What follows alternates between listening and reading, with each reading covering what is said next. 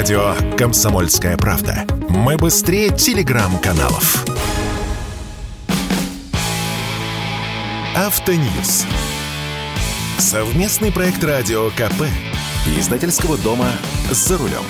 Этим летом ввоз бэушных автомобилей из-за рубежа увеличился практически в полтора раза, что порой видно даже невооруженным глазом, по площадкам разномастных продавцов, включая официальных дилеров, а также по объявлениям в интернете. Что это за машины и поможет ли это ликвидировать дефицит, который до конца года составит без малого миллион легковых автомобилей? С вами Максим Кадаков, главный редактор журнала «За рулем».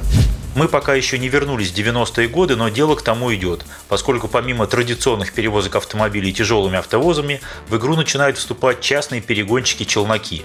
Например, машину из Германии они берутся перегнать за 60 тысяч рублей. Понятно, что сначала ее нужно найти, оплатить и только после этого договариваться, собственно, с перегонщиком, уповая на то, что в дороге или где-то на границе не случится каких-либо передряг. Насколько подобный импорт поможет нам в будущем? Отчасти, безусловно, поможет. В конце концов, наполнение рынка любыми методами можно только приветствовать. Тем более, что цены на поддержанные автомобили в Японии, в Корее или в Европе принципиально не изменились, в отличие от выросших цен на секонд-хенд у нас, не говоря уже про новые автомобили. Очевидно, что самыми привлекательными автомобилями для привоза из-за рубежа остаются трех-пятилетние машины, за которые нужно уплачивать минимальную таможенную пошлину, которая зависит в том числе и от возраста машины. Но на этом плюсы заканчиваются, а минусов тоже хватает – во-первых, относительно недорогие машины везут в основном из Японии. Конечно же, все это праворульки. А перекупщики относительно свежих и практически новых автомобилей из других направлений везут автомобили подороже. Большие седаны, кроссоверы, внедорожники, даже минивены. Возни столько же, как и с дешевыми машинками типа Соляриса или Пола, а наварить можно гораздо больше. Во-вторых, на некоторых рынках цены тоже подрастают. Растет спрос, поднимаются и цены. В-третьих, если говорить о практически новых или вовсе о новых автомобилях, которые привозятся все равно как БУ, то их объем постепенно вымывается, выкупается в соседних странах, в том же Казахстане или Узбекистане, что постепенно приведет к дополнительному повышению цен и оскудению выбора. Ни один производитель не будет поставлять дополнительные объемы автомобилей в эти страны из того расчета, что часть их перекочует позже в Россию. Это, к слову, относится и к некоторым другим товарам, например, к моторному маслу. Наконец, тонкие ручейки не могут заменить полноценные реки, во всяком случае, пока. Сколько небольшие компании и отдельные перегонщики ввозят автомобилей? Сотни, ну тысячи в месяц. В пересчете на полный год можно говорить о нескольких десятках тысяч автомобилей, возможно даже о сотне тысяч.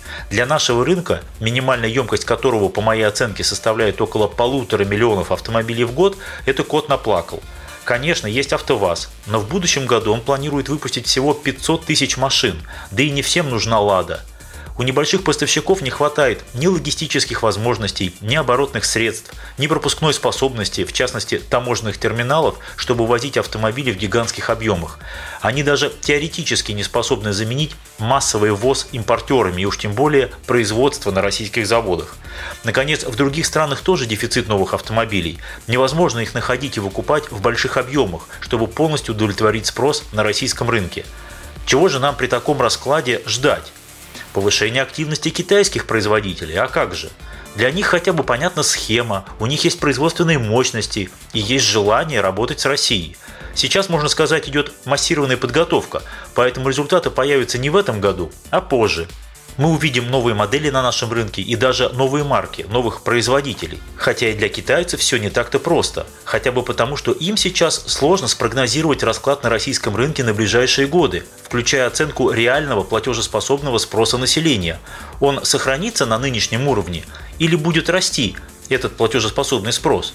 А в неопределенной ситуации вкладываться в российское производство большими деньгами рискованно.